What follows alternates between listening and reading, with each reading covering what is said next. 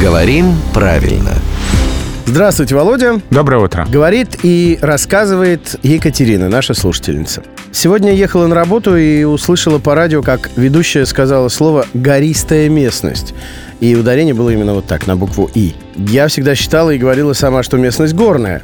Но вот надо помочь разобраться, Катя. Давайте разберемся. На самом деле правильно и так, и так. Местность может быть и горной, и гористой, но немножко с разным значением. Горная означает относящаяся к горам, связанный с ними. Ну, то есть местность э, в горах, местность, где есть горы. А горный велосипед? Это велосипед для... Гор, соответственно, Да, тоже да. так же, да? Это точно так же.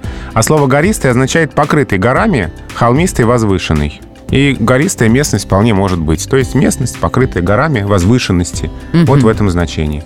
Поэтому ошибки нет. Сочетание «гористая местность» правильно и в словарях зафиксировано. Ну что, вполне исчерпывающий ответ. Впрочем, других у главного редактора «Грамоты.ру» Владимира Пахомова и не бывает, и вы в этом сможете убедиться лично.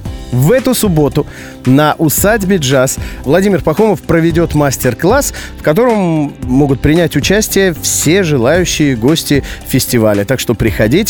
Владимир Пахомов будет ждать вас на нашей площадке у шатра «Радио 7 на семи холмах» в 15 часов.